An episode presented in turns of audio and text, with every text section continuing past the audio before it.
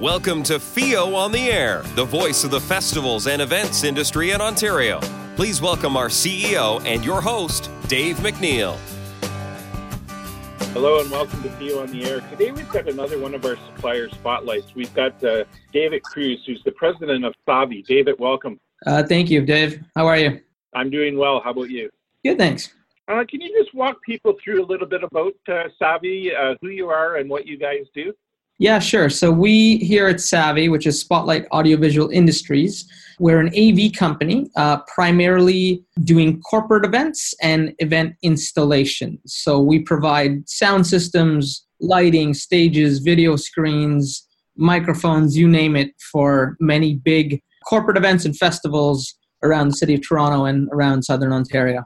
So, mid March, our industry sort of comes to a screeching halt, like many others, and we've really got no indication of when that might pick up again. You know, a number of our, our, our suppliers have transitioned, and Savi has transitioned through this process. Can you talk a little bit about what you guys have done um, in in the downtime? Yeah, so I just want to mid March was a pretty scary time for us because um, we sort of went, you know, from having a full book of events right through till the end of May and into early June booked up. And within a span of about three days, that went from full bookings to absolutely nothing. Uh, and then obviously we sort of went into, you know, a state of lockdown because we were deemed a non-essential service, which makes sense. Uh, so yeah, it was pretty scary. Uh, and while you know we spent the first week sort of figuring out what to do, um, and we you know sort of started first with Savvy by you know offering virtual events to our clientele, so that that was good, and we got a couple virtual events out there. But the big pivotal moment for us is we decided to rebrand PPE Toronto and essentially become a PPE supplier um, because that's something that uh, was sorely needed and still is sorely needed, and there's quite the demand for it. So we decided to uh, team up with uh, a local brewery, which is Market Brewery, who uh, at the same time as us decided to start producing hand sanitizer, and we really got uh, sort of heavy into the sale of personal protective equipment. And and how has that um, transitioned you? Like, are are you seeing a big pickup in this business? Obviously, as we start to come out of it, and we will see that soon. Um, are more and more people looking for these uh, type of products? Yeah, so it was a bit of a challenge because first of all, we um, had to transition into from a service industry, being an AV company, to a retail industry. So we had to. We've never had sort of a, an online website before where we could do retail sales. So that's all something we had to sort of learn overnight. But yes, there has been a very large demand for PPE, and I don't think that's going to change in the near future. In fact, uh, one of the reasons why we got into this is we were, we sort of figured that even when events did start back up again, events would need PPE. You're going to, like, the new normal is walking into a store, walking into a hall, walking into a venue and almost expecting a hand sanitizer station there. You know what I mean? Uh, you're going to expect to see people either in gloves or masks. So it is a new normal for us, and that's why we decided to do this because uh, there is a bit of a longevity to the PPE industry, and we figured it would complement our service as well in events by now also offering protective equipment that you can wear to events.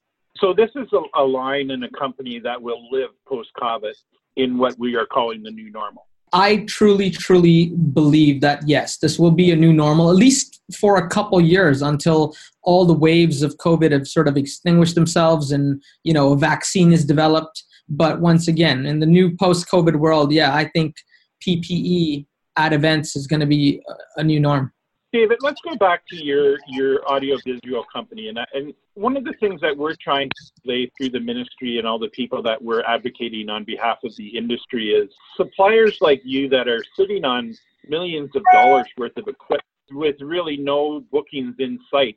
How do you handle that as a company? I mean, obviously your PPE division is one way, but um, are are your suppliers helpful to you, or, or how does that all work out? Just so our people understand what you guys are going through as well?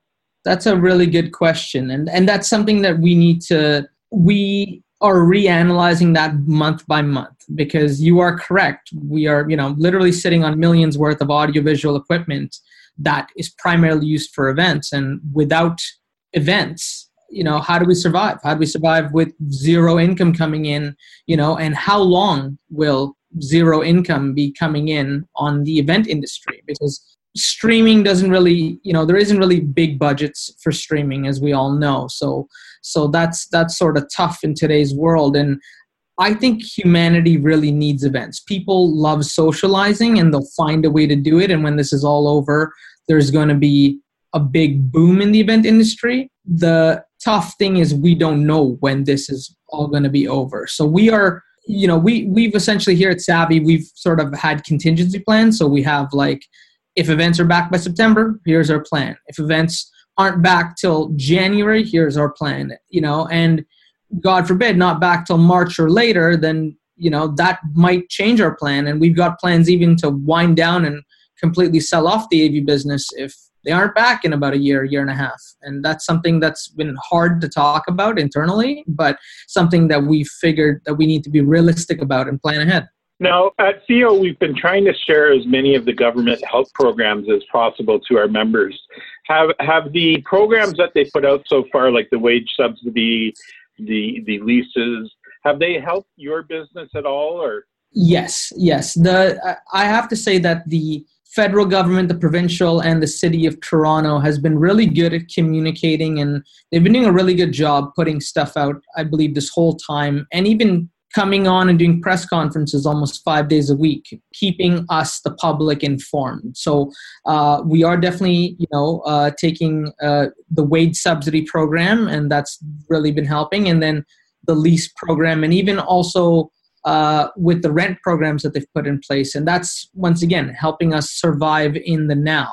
You know, and without those programs in place, it would be very hard for us to survive as a business and to stay open. So we are thankful that we live in a country that's you know had the foresight to put this plan into action, uh, and it has been really helpful to small businesses just like ourselves. Uh, once again, we just here we are just hoping, right? Hoping the future you know everything resolves itself because we know that these plans can't go on indefinitely.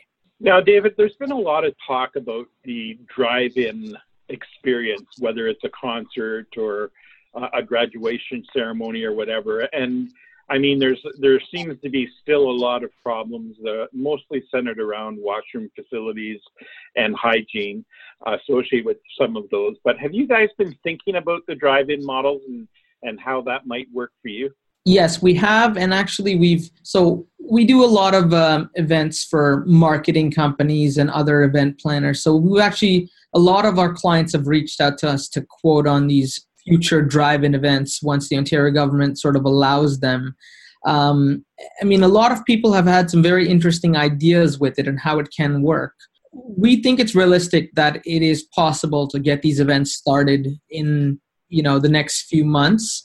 The, you are correct. The biggest sort of thing is around the food delivery. So if there's a food element to the drive-in event, how that you know will be dealt with. So you know what we've sort of come up with is essentially have a food delivery service in that parking lot you know and those people are full in full ppe face shield mask gloves and they deliver the food to the car windows from the food trucks that are sort of parked at the back of the lot. So that's one way that you know we can make things a little bit safer. Uh, when it comes to washroom facilities you know we've we've been talking with the rent a potty guys and they've been talking about how they can do essentially full disinfect uh, of their porta potty units sort of after every customer is in use like they'd have a washroom attendant station to do that. So once again these are all things that we are uh, considering and really thinking about so it's great to see that our, our, suppliers are thinking outside of the box and coming up with with the things like your ppe uh, sales sites uh, if somebody is interested in getting in touch with you and, and how to access that, what would be the best way to uh, to get in touch with Savvy? Just uh, sending us an email at info at spotlightavi.com or going to our website, which is spotlightavi.com, is the best way to get a hold of us. Uh, or they can Google us. Uh, and yeah, we'd be happy to have a discussion with anyone uh, if they've got a need or have a better idea or just want to chat and think about future events. So, uh, a last word from you to our, our festival and events people out there, David, before we wrap up. I just wish that once again, everyone who's you know struggling right now in the industry, um, as we all are, I just you know I wish you all of you the best. I hope you're all keeping safe because I think that's number one, and keeping your family safe. And we're all in all in this together. So let's just work well as a community, as an industry, and uh, hopefully, uh, you know, I'll see you all on the other side. We've been talking to David Cruz, the president of Stave. Uh, David, thanks for joining us. Thank you so much, Dave. I really appreciate you having me on here. Uh, to all of our, our frontline workers, all of us in the festival defense industry, thank you uh, for your service and for the job you're doing. Special shout out to those frontline workers that also take the time to volunteer on many of our festivals and events. Uh, our hearts with you, and thank you for all that you do. Thanks for listening to FEO on the Air, the voice of festivals and events in Ontario. Festivals and Events Ontario has entered the world of podcasting with FEO on the Air. Join us as we sit down and chat with the movers and shakers of the festivals and events community. The goal is to share insight, advice, planning techniques, and overall strategy with you, our FEO members. On the next podcast, would you like us to interview someone specific, cover a particular topic, answer a question? Let us know. FEO on the Air wants to give you what you need to succeed. Contact us now, Dave at festivalsandeventsontario.ca.